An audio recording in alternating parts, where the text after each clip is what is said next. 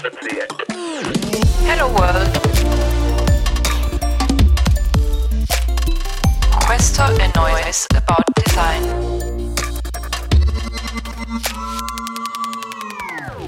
Oggi torniamo nel mondo dell'innovazione spinta, almeno a parole, o a buzzword, insomma, come preferite. Non ci occupiamo di blockchain, volutamente ve lo lascio senza spiegazioni perché tanto è perfettamente inutile con tutto quello che si dice su questa tecnologia, né di artificial intelligence, stessa cosa. Oggi mi voglio occupare di una tematica che sta impazzando nel mondo startupparo, con buona pace di chi odia questo termine, il no-code o anche low-code, ovvero niente codice o poco codice.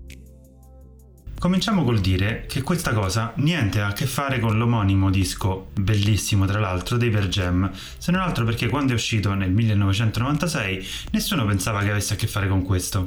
Figuratevi, all'epoca i processori facevano ridere, tutto sommato rispetto ad oggi, neanche un cellulare oggi è così teneramente poco potente come quei processori, ma non è questo il punto.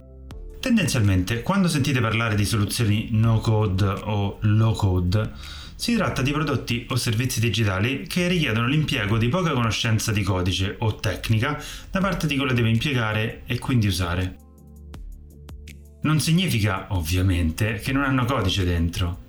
Di codice, per renderlo no-code, ne è stato scritto un sacco, decine di migliaia di righe probabilmente, per nascondergli la complessità e risolvere un problema delle persone. Mi ricorda un po' l'episodio in cui avevamo come compito quello di riprogettare e sviluppare l'area riservata destinata a dei membri di un direttivo che la usavano per avere un cassetto di documenti virtuale aggiornato con i file da conoscere relativi alla riunione che dovevano affrontare. Immaginate, è più semplice di come sembra. Siete una di quelle persone, ovvero membri di un direttivo.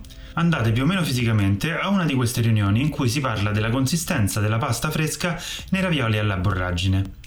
Ora faccio per dire ovviamente, e nel vostro cassetto virtuale vorreste trovare tutti i documenti che sono utili a sapere di che si parla, nel dettaglio. Prendere decisioni informate, insomma, cose giuste. È un problema piuttosto banale da risolvere e anche da sviluppare. Io ce li vedo già però i nostri espertoni a parlare di quale meccanismo di autenticazione, che tecnologia adottare, magari a parlare di performance, di A P I, insomma l'abbiamo vista un sacco di volte come designer questi scenari. Quando noi abbiamo affrontato nel passato questa cosa, l'abbiamo affrontata facendo un paio di domande in più dell'ordinario, mentre facevamo ricerca. Ad esempio, ci siamo fatti spiegare come funzionava il loro processo lavorativo, non soltanto di alimentazione di questi cassetti, ovvero come caricavano i file nelle aree riservate, ma di come preparavano il lavoro per farlo, questo caricamento.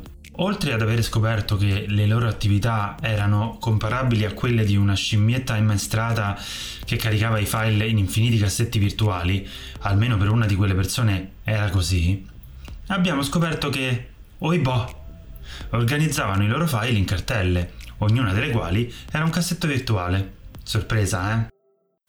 Quindi abbiamo immaginato una soluzione completamente diversa, davvero low code, e anche più semplice. Perché?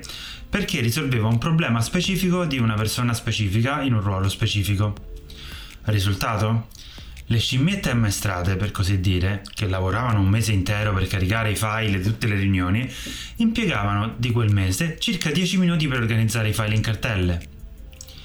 Poi sarebbe stato bello ci fosse la magia che risolvesse questo problema per loro. È tutto qui il nostro lavoro. Noi designer dobbiamo trovare la magia giusta assieme alle persone tecniche o non tecniche che possano farla succedere. Ci saranno sicuramente definizioni più brillanti, esatte e appropriate del tema no code o low code.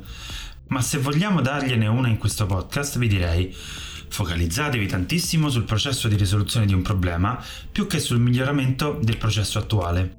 Non è detto infatti che il processo attuale tenga conto delle necessità, dei bisogni o delle attuali modalità con cui una persona vorrebbe risolvere quel problema. Sul tema no code, low code sentirete ancora parlare me e Noise prossimamente e non è una minaccia, è una promessa.